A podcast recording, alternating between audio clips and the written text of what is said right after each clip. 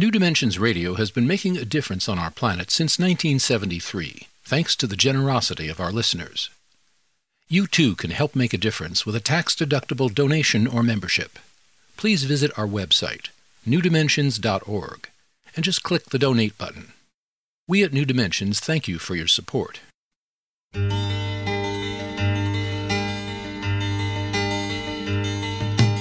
It is only through a change in human consciousness that the world will be transformed.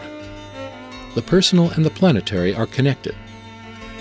As we expand our awareness of mind, body, psyche, and spirit, and bring that awareness actively into the world, so also will the world be changed. This is our quest as we explore new dimensions.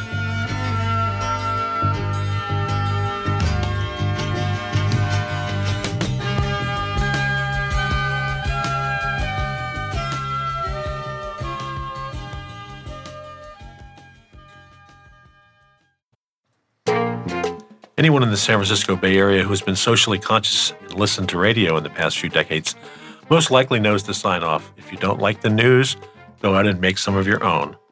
In more than three decades, a Jewish Nebraskan who was transplanted to San Francisco in the turbulent 60s and became an alternative newsman on the original FM progressive rock station KSAN, later on KFOG, and has described himself as a kind of mongrel bohemian with a beatnik head and hippie heart has delighted and challenged audiences throughout the country. His name is Wes Scoop Nisker, and he's the focus for this edition of New Dimensions. Wes Scoop Nisker is a Buddhist meditation teacher, author, radio commentator, and performer. The best of Nisker's radio commentaries from the 1960s and 1970s were collected in an hour long National Public Radio special entitled A Decade in Your Ear. He's also the founder and co editor of the Theravada Buddhist journal Inquiring Mind. He has studied Buddhist meditation for three decades with teachers in Asia and America and since 1993, he's been leading his own retreats and workshops in Buddhist insight meditation and philosophy at venues internationally, including the Esalen Institute in Big Sur, California. He's an affiliate teacher at the Spirit Rock Meditation Center in Woodacre, California. His widely praised books include The Essential Crazy Wisdom, The Big Bang, The Buddha and the Baby Boom, Buddha's Nature, and Crazy Wisdom Saves the World Again, Handbook for a Spiritual Revolution. Join us for the next hour as we turn our heads around, listen to our hearts, and wiggle our toes with our guest, Wes Scoop Nisker. My name is Michael Toms. I'll be your host. Welcome to New Dimensions. Scoop, welcome. Thank you, Michael. It's always a delight to be here in this studio and uh, be with you. Yeah, we've been doing it doing it a while, haven't we? Yes, we go way back, Really? and uh, it just gets better and better. Better and better. Uh, we we uh, we improve with age. I, yeah, I think so too. I certainly feel feel good. I feel good. You feel good? I I feel good sometimes. Yeah, Yeah. when I feel myself. Yeah, I when I when I'm present, I check in and I say, "How am I feeling?" And uh, usually I come up with pretty good. So, this book, Crazy Wisdom Saves the World Again, um, Handbook for a Spiritual Revolution. What's the motivation to do this one? You know, the motivation was uh, to delight and uh, impart uh, a message that I've been interested in, obsessed with over the last couple decades, and that is a shift of identity uh, from thinking of ourselves as psychological beings, uh, primarily individuals with our individual stories and dramas, and beginning to identify ourselves as um, Homo sapien, as Earthling. Now, there's an identity for you. You know, I mean, we we live on this rock, and we have uh, uh, we have appeared due to the struggles and efforts of many different forms of life over the last three and a half billion years or so. And if what if we could take that story personally and really uh, begin to sense ourselves as integral and integrated with all the rest of the life of the planet? We really need that that kind of shift of identity if we're going to survive and not destroy our home. So uh, that's been of, of, primary interest to me to you know to work on that shift. I've, I've of, often felt in my Buddhist meditation practice that that's what I was doing. That paying attention to the breath and the heartbeat and watching my mind sort of have a mind of its own. I, I realize how much of nature, how much of the past is actually living through me rather than me doing anything. Uh, and so I, I wanted to to re-emphasize that message, and I also, you know, I my mind naturally eh, goes to humor. I don't, uh, you know, it just has been doing that ever since I can remember. Uh, I find our human situation odd, uh, funny, uh, absurd at times, and uh, basically unknowable. And you know, we're all struggling to try to find some answers and reasons. And uh, but I just, I, I just, I have to laugh quite often. If we go back to the the '60s, even into the early '70s so who are the characters that you remember most? Who are the characters that stand out for you? 60s, uh, 70s. Well, uh, I was always, as you said, and I really appreciate in your introduction to me, you said that I, have a beatnik head and a hippie heart, which is how I described myself. Uh, I was really drawn to the beatniks. I was really drawn to uh, Allen Ginsberg in particular and Gary Snyder.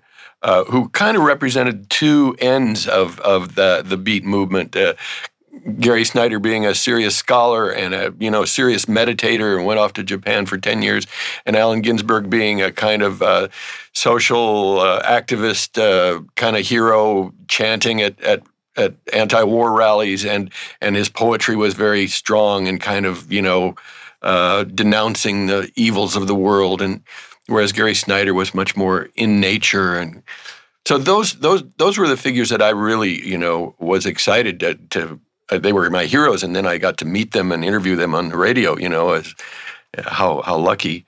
Um, and I think uh, all my life I've been attracted to jokers and jesters and comedians and you know the the tricksters of our of our society who remind us basically that we really at you know it we really don't know what we're doing here in spite of all the, the the answers that we've come up with that we would like to believe growing up in, in, in Nebraska. Yeah, that that's funny. I mean, that's funny. yeah, that's right. Funny. I mean, how in the world did, how did it happen that you came to California, came to San Francisco?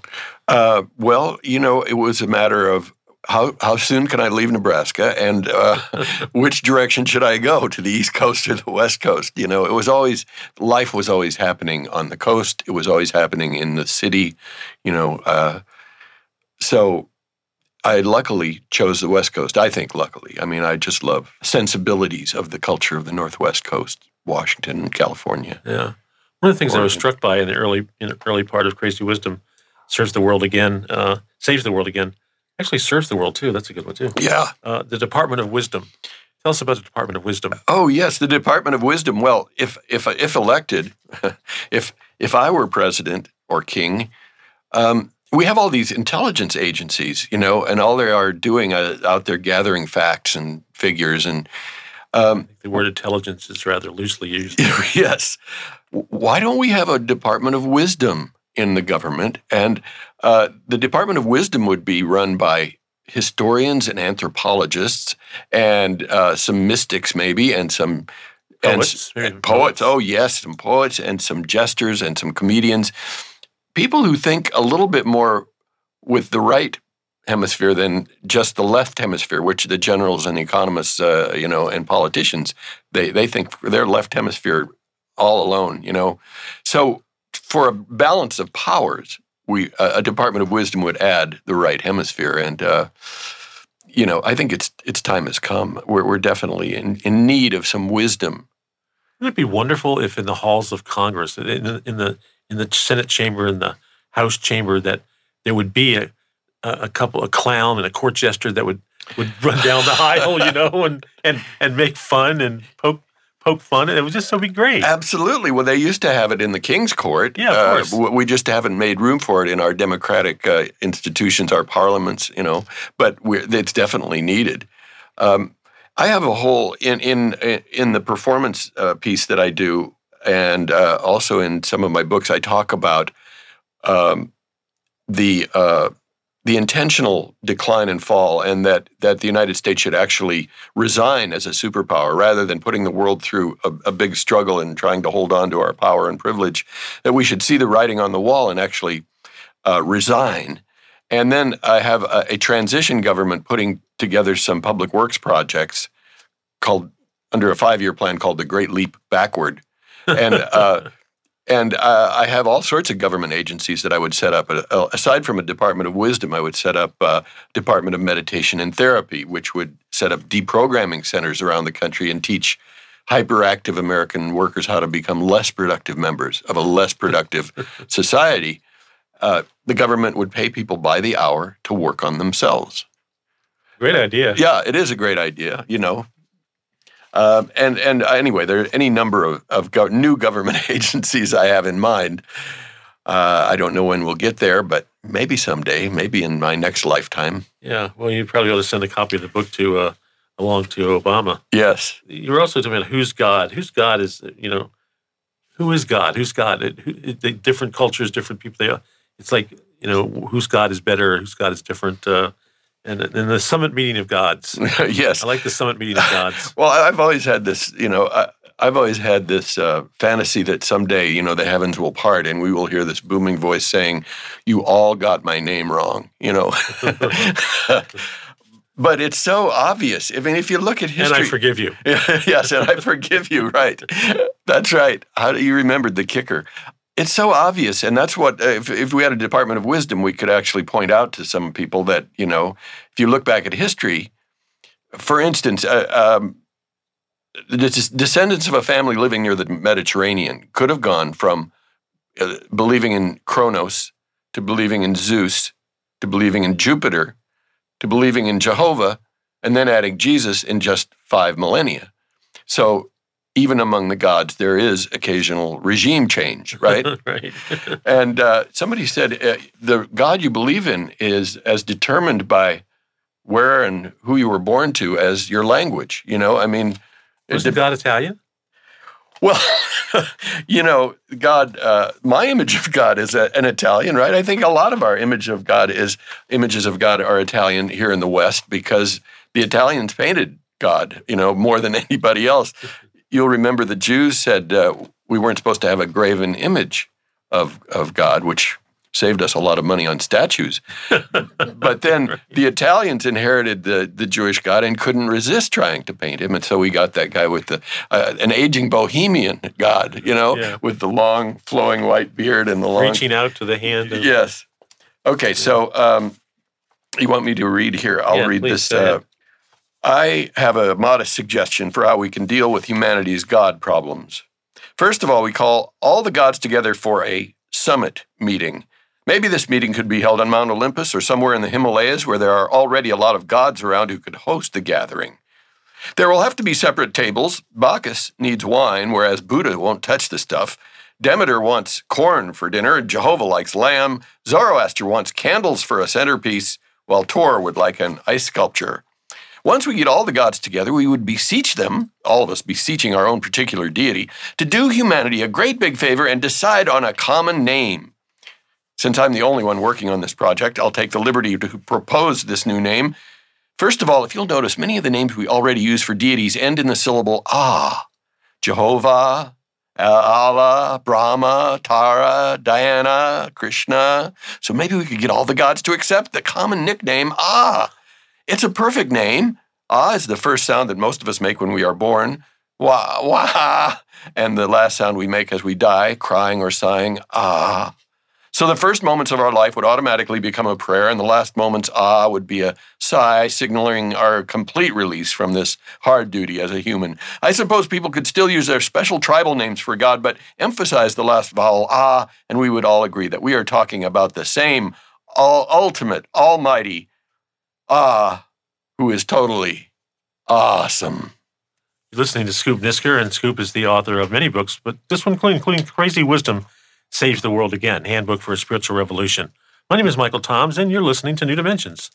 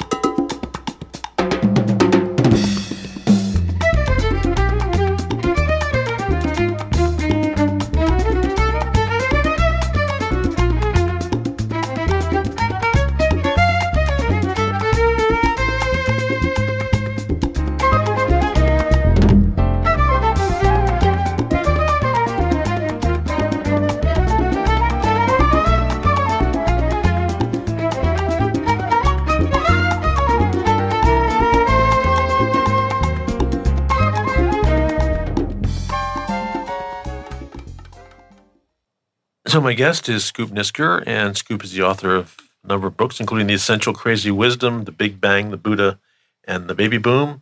Another book called Buddha's Nature, and um, which is uh, available in paperback as well. These are all available in paperback, actually. And you can go to the website, scoopnisker.com. And uh, so it's Scoop, S C O O P, Nisker, N I S K E R dot com. You can also get there through the New Dimensions website, newdimensions.org. So, Scoop, there was a little more to the, the, the, the naming of the gods. So, can we continue? Yes. Ah is one possibility for God's name. Another possibility is to give our highest deity the name Ma, which is the same word in many human languages referring to mother. Then, instead of looking up as we pray toward our Father who art in heaven, we would look down at the earth, the womb of all life, the goddess who the Greeks called Gaia. There's another Ah for you. Maybe we could even use both names, Ah and Ma. We could divide God into two, a male and female, yin and yang, just as it was for a few clever humans in our ancient history. Ah, Ma, Ma, ah, aha, Ma. That the possibilities for songs and praises are endless. so, like uh, these little vignettes. Talk about your your the uh, stand up show that you do. Uh, well, uh, I don't know. It must be 15, 20 years now. I've been doing little comedic riffs and songs at various Buddhist venues and uh, transpersonal psychology conferences and uh, New Age venues.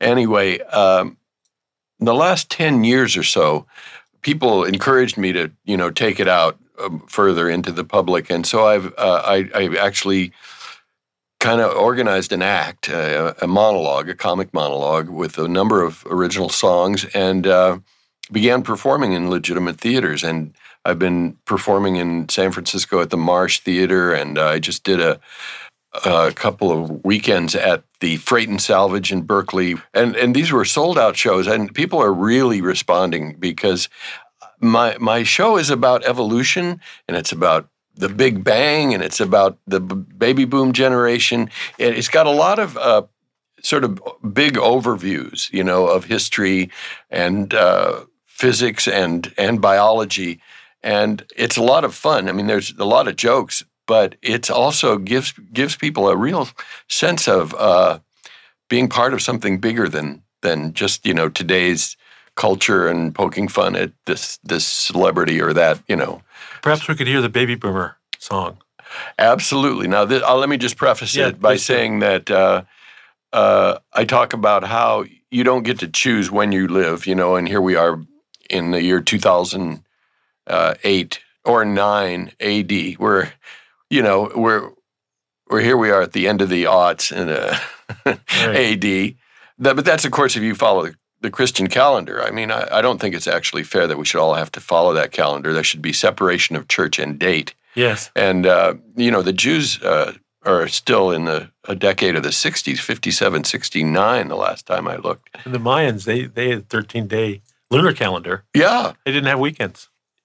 I my sense is that you know division of time is rather arbitrary. So why don't we bring all humanity together under the same calendar? We could start counting from say, the beginning of our species, which would make this about, you know, arguably the year 1 million. Be a little hard to write on your checks, but it would give us more of a sense of where we're coming from, how long this this this trip has been. Uh, of course, we're if we're part of this universe, then this is the year 13.7 billion ABB after the Big Bang, uh, and uh, that would really be hard to write on your checks. Of course, if you're Hindu or Buddhist, you know, you have universe after universe after, I mean, you know, it's just, you don't know what the hell time it is, you know? so, and I think that's why they invented the here and now. just keep it simple, you yes, know, because right, right. you don't know what time it is. Anyway, that's a silly, uh, that's a long preface for, for this song, actually. The song is about how we, we don't choose the time that we will be alive in the cultural moment, the uh, historical era.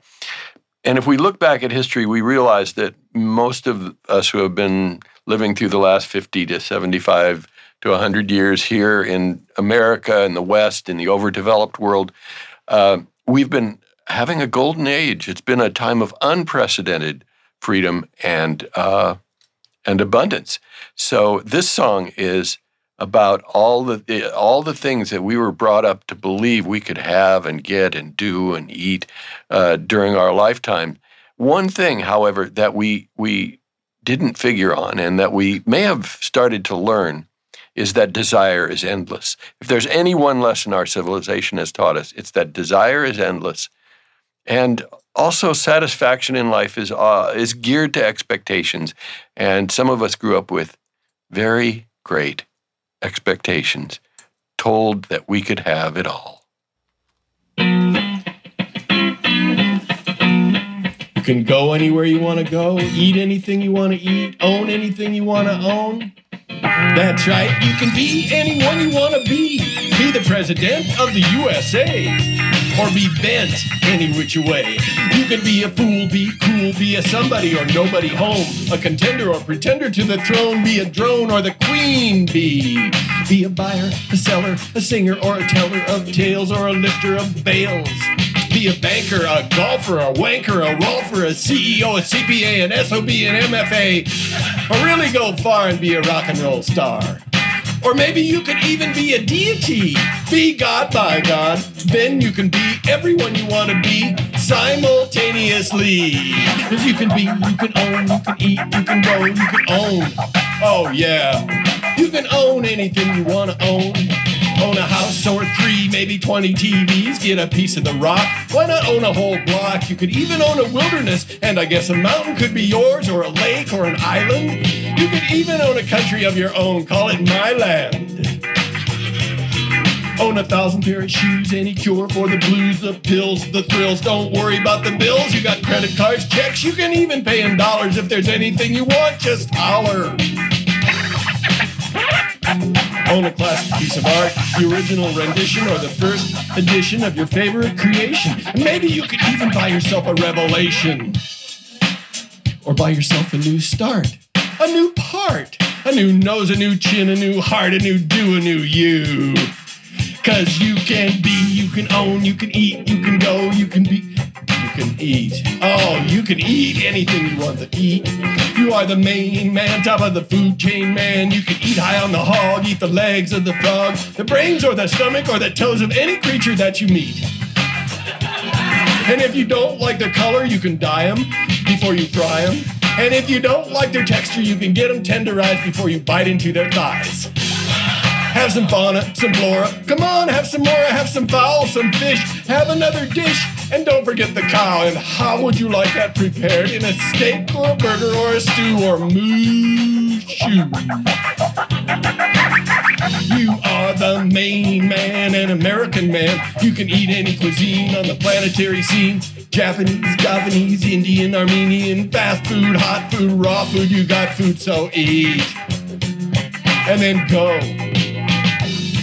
Yeah.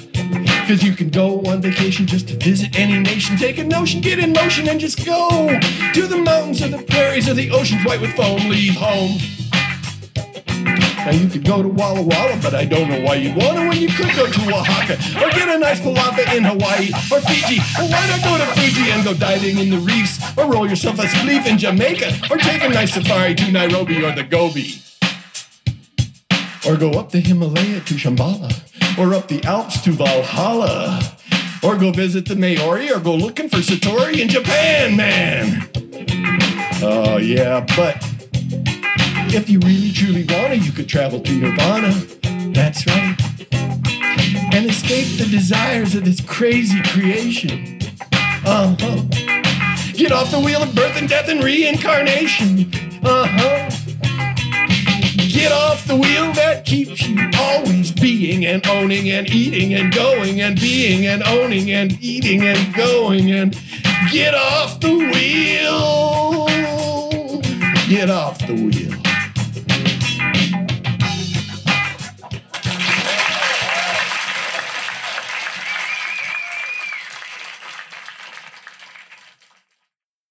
Great piece. Yeah, it's wonderful. Yeah. Lots of images there. Yeah, a lot of images. And, uh, you know, we had so much to desire. that what we a lot of us ended up wanting was the end of desire.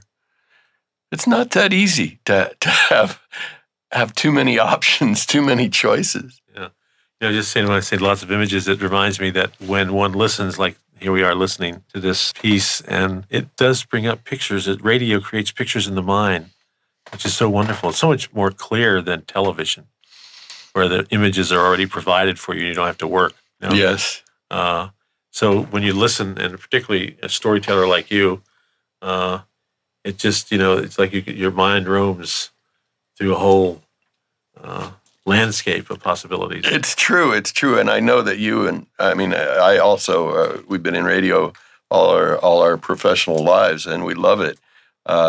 It's true. Uh, I call it the happy medium because uh, it it doesn't provide you with all the information. It really uh, engages you. You you have to participate. You have to be there, fall into that sound, all those voices, those images. So one of the things that intrigued me was the first church of scientific science. And and you're someone who got through actually through meditation you got interested in science.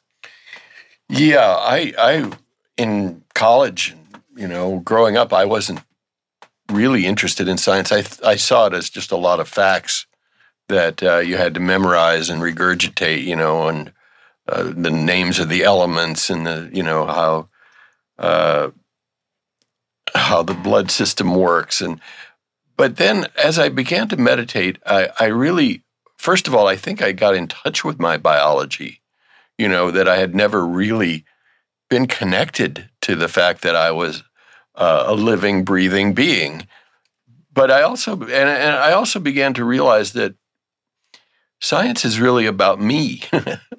I started to take it personally you know uh, and more and more as i read about, say, um, evolutionary biology and how you know they discovered that we have a fully functioning reptilian brain and a fully functioning mammalian brain inside our skull, uh, and uh, of course the new human brain. And there's some speculation among serious scientists that we use the new human brain mostly to make excuses for the behavior generated by the other two brains, but I, you know, as I, and I'm as I'm sitting in meditation, I'm re, I read a piece like that, and I'm sitting in meditation, and I'm seeing, I'm I'm experiencing what the evolutionary sciences are telling me about how my behavior happens and how decisions are made in my in my system, in my nervous system, and it really came started coming alive for me. So, uh, yeah, I, I found that. I'm speaking with Wes Scoop Nisker. He's the author of Crazy Wisdom Saves the World Again Handbook for a Spiritual Revolution. And the website is scoopnisker.com. That's S C O O P, nisker.com. Yeah, or, or, or wesnisker.com, W E S N I S K E R. Either one. Dot com. Yeah, either, either one will get you there. Okay. And you can also get there through the New Dimensions website, newdimensions.org. My name is Michael Toms, and you're listening to New Dimensions.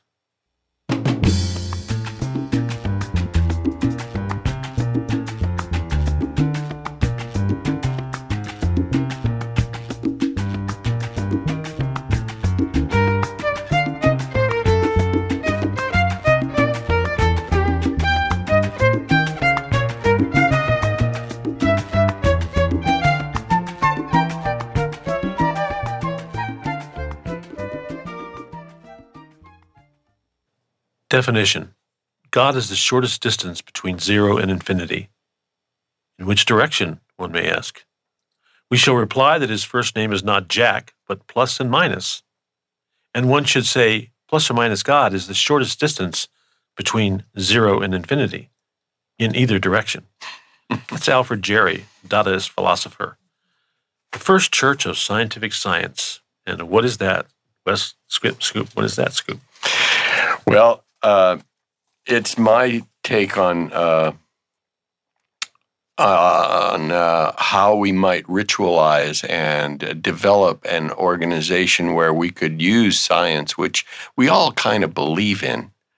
I mean, mo- most of us, many of us, uh, but we haven't found a way to somehow ritualize it and make it, you know, uh, personal, make it uh, part of our spiritual life.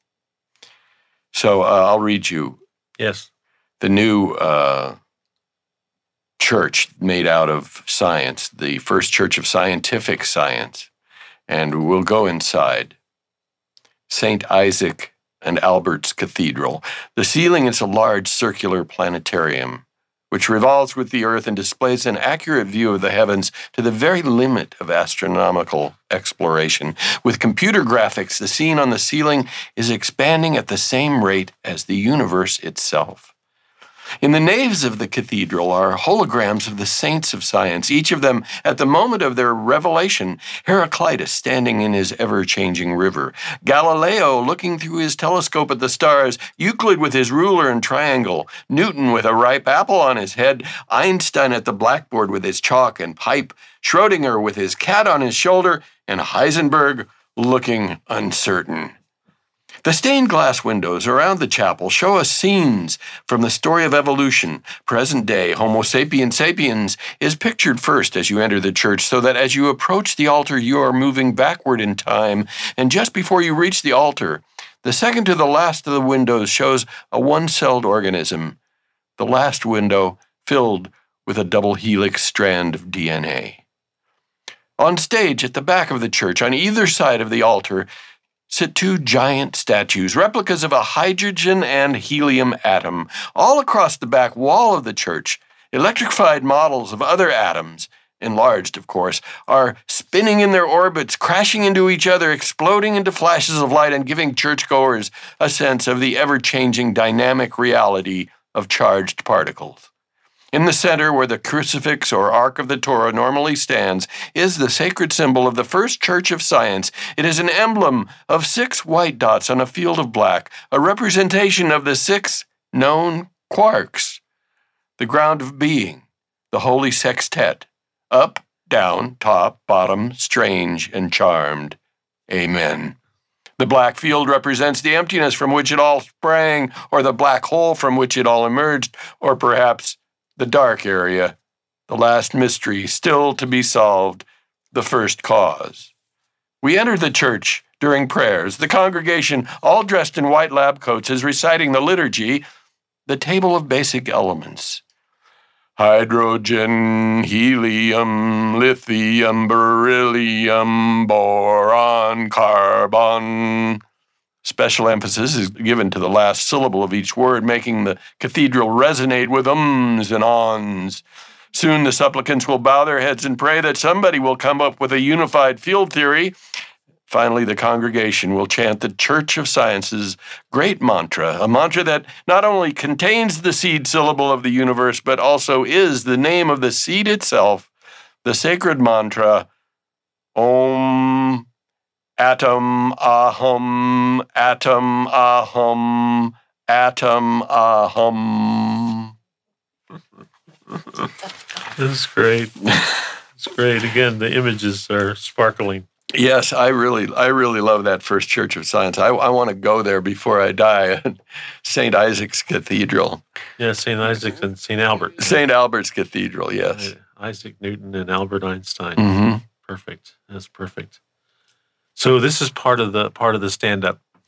Uh, that the First Church of Science actually isn't. I haven't incorporated that into my show, Oh, okay. but uh, I do a whole I do a whole series of uh, stories about the about the nature of subatomic reality and the Big Bang and just the phenomenal discoveries that have been made and just in our lifetime. I mean, it's been so recent. You think back, it's been less than a hundred years that we discovered uh, first discovered proof that there were other galaxies, and now we have pictures.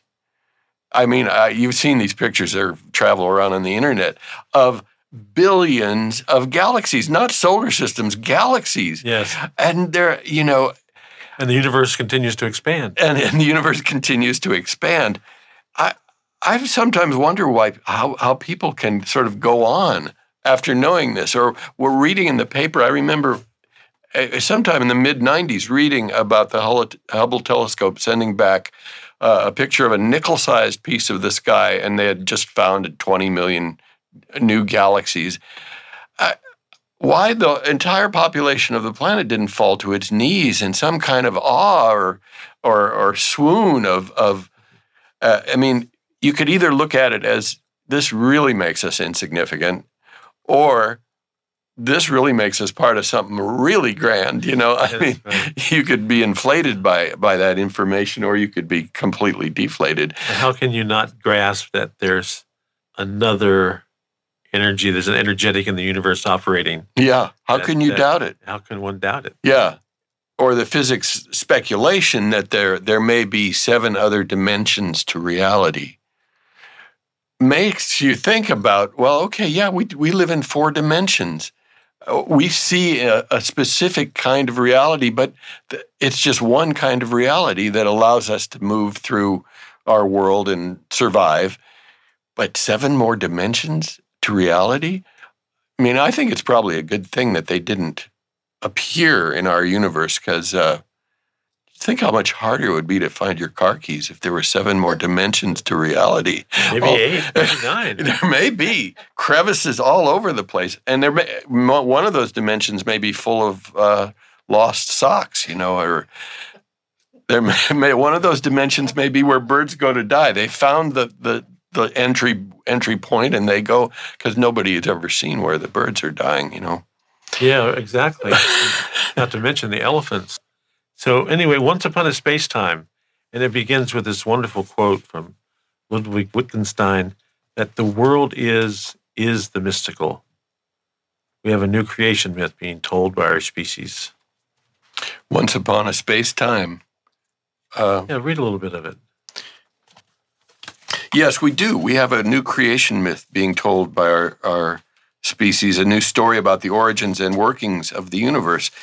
It is the story of the evolution of the cosmos, and therefore a new story about you and me. If there are beings on another planet in a different galaxy, it is their story too. This is universal pictures.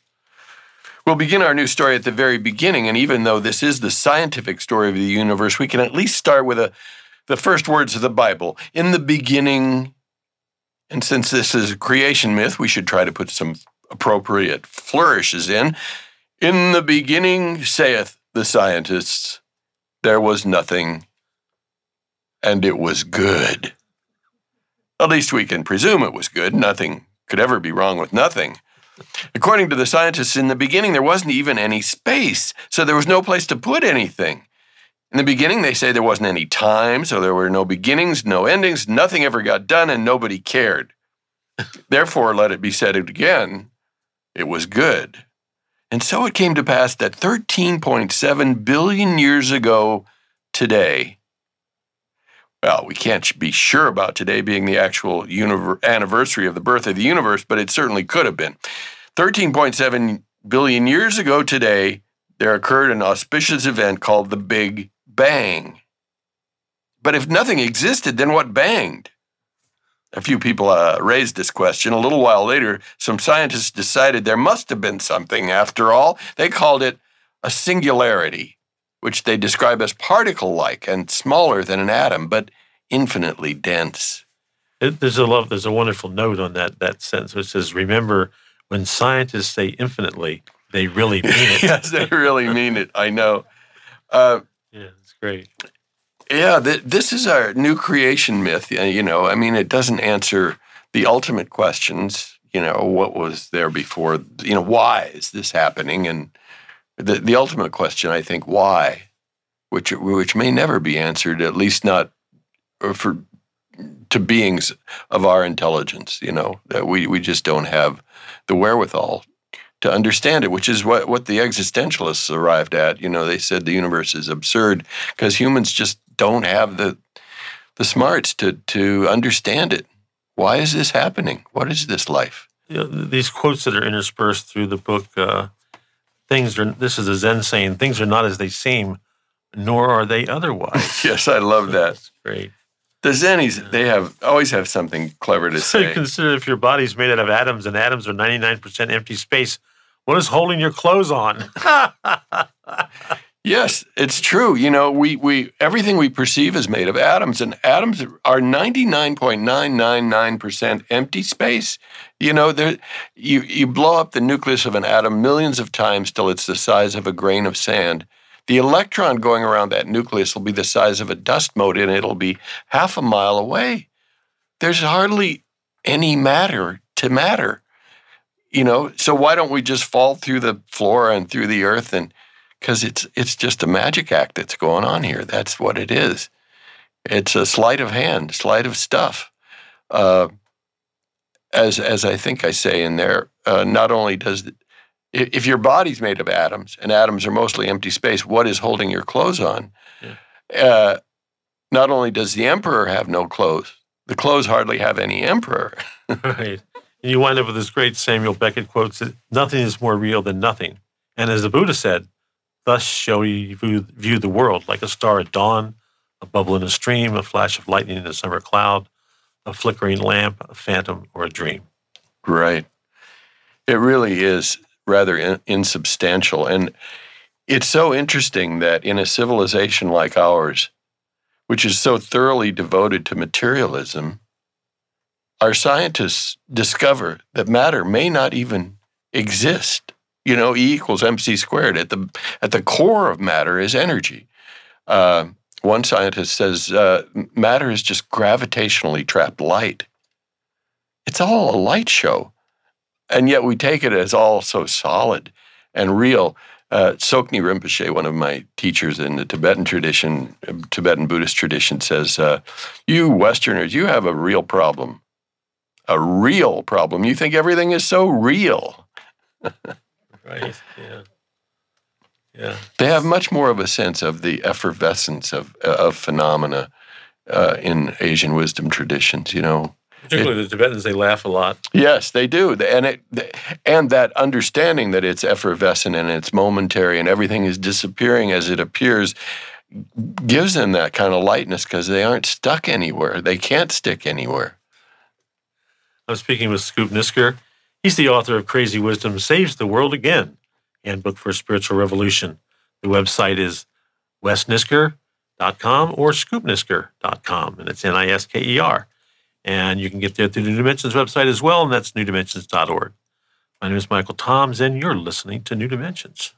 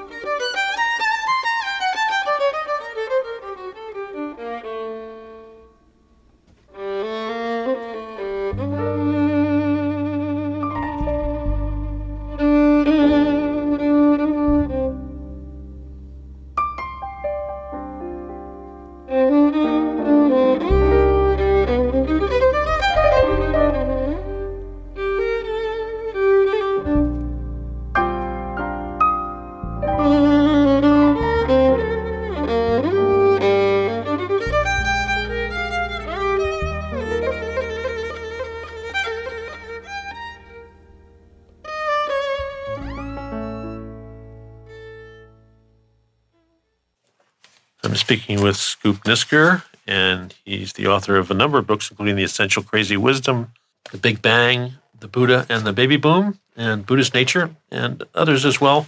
You can go to the website, scoopnisker.com or wesnisker.com. You can also get there through the Dimensions website, newdimensions.org. And Scoop, there's so many wonderful things in Crazy Wisdom Saves the World Again. Um, I was really struck by the, the numerology uh, piece. Perhaps you could read that for us. Okay. Uh, this is from uh, a chapter called I Love Science and Numerology. I recently read that there are 100 sextillion stars in the universe. Sure, I'll go along with that. Some astronomers must have counted them. Modern science keeps presenting us with these enormous numbers, but most of them are meaningless in the sense of being incomprehensible to our tiny little brains and even tinier perspectives. I've now got so many of these gigantic numbers in my head that I get confused when I'm not near my notes about whether there are an estimated 50 or 100 billion galaxies and whether there are 50 or 100 trillion cells in my body. And sometimes I confuse the two categories. Maybe we will dis- discover that there are exactly as many galaxies in the universe as there are cells in our body. And that will either be a strange coincidence or a hint that reality isn't just random chaos bumping into itself.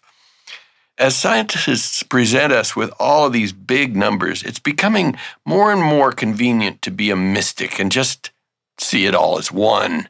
Of course, the essential question remains who's counting? Who indeed is counting? Yes. for sure. That's why I, in in my uh, show, in my monologue, I talk about uh, how in the, the new Jewish Buddhist religion, the Buddhist religion, uh, our our wisdom is transmitted through the use of knock knock jokes. The disciples come to the master and say, Knock, knock. and the master answers with the number one spiritual question, "Who's there?" And if you don't get the joke, if you don't get the joke, you have to be reborn over and over again until you do get it. And it's a gas. It is a gas. I love this piece in, in I Love Science about uh, subatomic physics. They're they're now measuring change. The Buddha, you know, emphasized uh, anicca, uh, the the the quality of impermanence as being a key to realization, to uh, understanding the universe and living in it happily. And uh, and he talked about things changing millions of times in the blink of an eye, which is considered a tenth of a second uh, by scientists. And they're now measuring things that change in a millionth of a trillionth of a second. And they've given a new name to the that amount of time. They call it an attosecond. But then they started measuring things in billions of a trillionth of a second, and they started calling that a zeptosecond. And now they're also measuring things in trillionths of a trillionth of a second, which they call a yoctosecond. So now you've got the physicists talking about atto, zepto, and yocto. Now, my sense of it is that they have stepped into a Marx Brothers routine where the jokes are coming so fast that you realize, uh, you know, there's no holding on at all, and uh, it's it's pretty funny. Atto, zepto, and yocto. Really, yeah. All you can do is let go and laugh. Yeah, for sure. The uh, the poem "Why I Meditate" uh, kind of uh, is a takeoff of our wonderful poet friend uh, Allen Ginsberg. Yes, it is. He wrote a poem called "Why I Meditate," and this is sort of uh, uh, another generational turn on that subject. I meditate because I suffer. I suffer, therefore I am. I am, therefore I meditate. I meditate because there are so many other things to do. I meditate because when I was younger, it was all the rage. I meditate because Siddhartha Gautama, Bodhidharma, Marco Polo, the British Raj, Carl Jung, Alan Watts, Jack Kerouac, Alfred E. Neuman, et al. I meditate because I have all the information I need.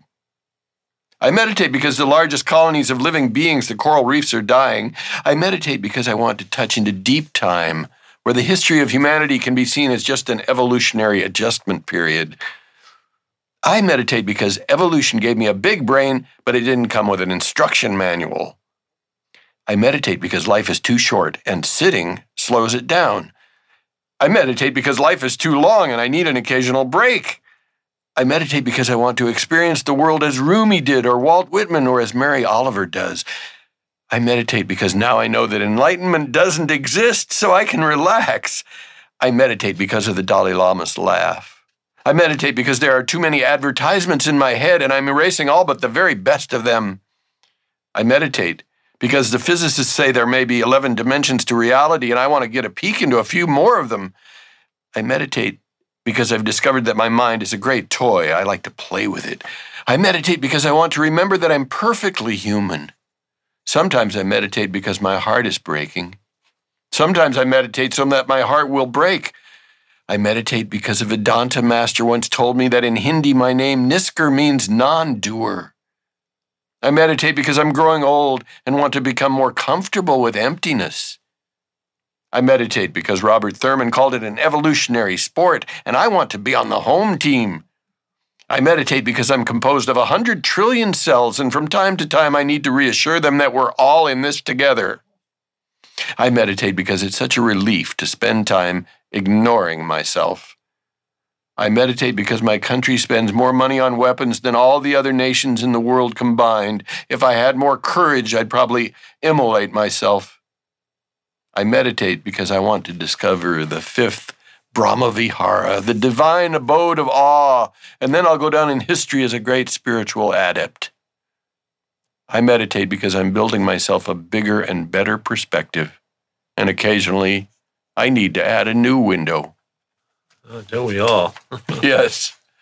Yeah. We need as big a perspective as we can get in these days. More windows, please. Yes, and more doors. Yes.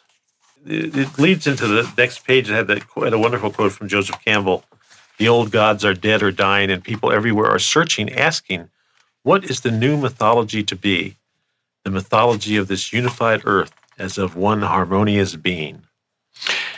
Joe. Yes, that is a great quote. I think that I think that's at the core of what I, am trying to get at in this book. Even uh, you know, even with the humor and the playfulness, is is uh, the new mythology, and and I my sense of it is that. Uh, the story of evolution is a perfect new mythology, uh, an upgrade of our metaphysics, and gives us a whole new sense of who we are this is the story we're telling ourselves now. So we we should find the spiritual gold in it. You know, what is the spiritual message of the story of evolution? And that's what this this last piece in the book is about. The Evolution Sutra uh, is about taking uh, the story of evolution somewhat personally or spiritually. If we could go to uh, that the part of the, the, that place where it says uh, that chapter "Be Here Wow." Um, where it starts with the cover story of a recent issue of Time magazine. Uh huh. And and perhaps we could we could go out with that with that with that uh, we go there and move on through the next page or two because it's it's kind of like I think in some ways captures uh, essence. Okay, it's uh, be here. What page is it? Do you? It's have? on page one seventy three. Okay, thank you. The cover story of a recent issue of Time magazine reviewed the findings of cognitive science with the headline, In Search of the Mind. And some people may have been surprised to hear that the mind was lost and may have been even more surprised to learn that the scientists can't find it. The last paragraph of the article sums it up. Despite our every instinct to the contrary, consciousness is not some entity inside the brain that corresponds to self, some kernel of awareness that runs the show. After more than a century of looking for it, brain researchers have concluded that such a self simply does not exist. What? The self does not exist? This is not some esoteric Buddhist insight. This is science as reported in Time magazine. Why wasn't there a nationwide panic? The self that we have come to believe in is a fiction, existential smoke and mirrors. Nature has constructed such an amazing an amazing brain that it can run this entire organism all by itself. And just to make sure we feel important, it also fools us into believing that we're in charge. This, my human friends, is your brain on evolution. You know, this uh, awe is what I always come to at the end of science and at the end of meditation. And uh, I always come into this, this sense of awe. Just think, Earthlings, it has taken the universe 13.7 billion years to make you. A lot of work went into this being, a lot of suffering and discarded designs and tinkering with particles and forces and sensory systems and Okay, so you're not perfect yet, but you are a piece of the universe that can wonder about itself and move around and say hello. That's a rare occurrence, at least in our neighborhood of the Milky Way. Rejoice. As E.O. Wilson says, the chances of producing a human being through random chance in evolution would be like a hurricane blowing through a junkyard and creating a 747 airplane. There's something going on here. After a little reflection on the story of evolution, I sit in meditation and feel my own existence. I feel my breath and the sensations in my body and know that I am a part of this great show of life now pulsing through my body. Suddenly, the whole mystery of creation is inside of me and I feel intimate with all and everything. For a while, at least, my innocence is restored and my perception laced with a sense of wonder. What is breath? Sentience, consciousness, aliveness? These questions are koans, a means of pointing to the mystery, a way to be here. Wow. And that was Scoop Nisker. And Scoop, thanks so much for being here with us. My pleasure, Michael. I always have a great time when I come here to New Dimensions. It's been fun. Scoop is the author of Crazy Wisdom Saves the World Again Handbook for a Spiritual Revolution. You can get more information through going to the website wesnisker.com or scoopnisker.com. My name is Michael Toms, and you've been listening to New Dimensions. This is program number 3284. New Dimensions Radio has been making a difference on our planet since 1973, thanks to the generosity of our listeners. You too can help make a difference with a tax deductible donation or membership. Please visit our website, newdimensions.org, and just click the donate button. You can also subscribe to our free weekly podcasts and find over a thousand hours of audio dialogues in our searchable archive. New Dimensions is produced by New Dimensions Radio in Santa Rosa, California, USA. Our executive producer is Justine Willis Toms. Our post production editor is Lou Judson.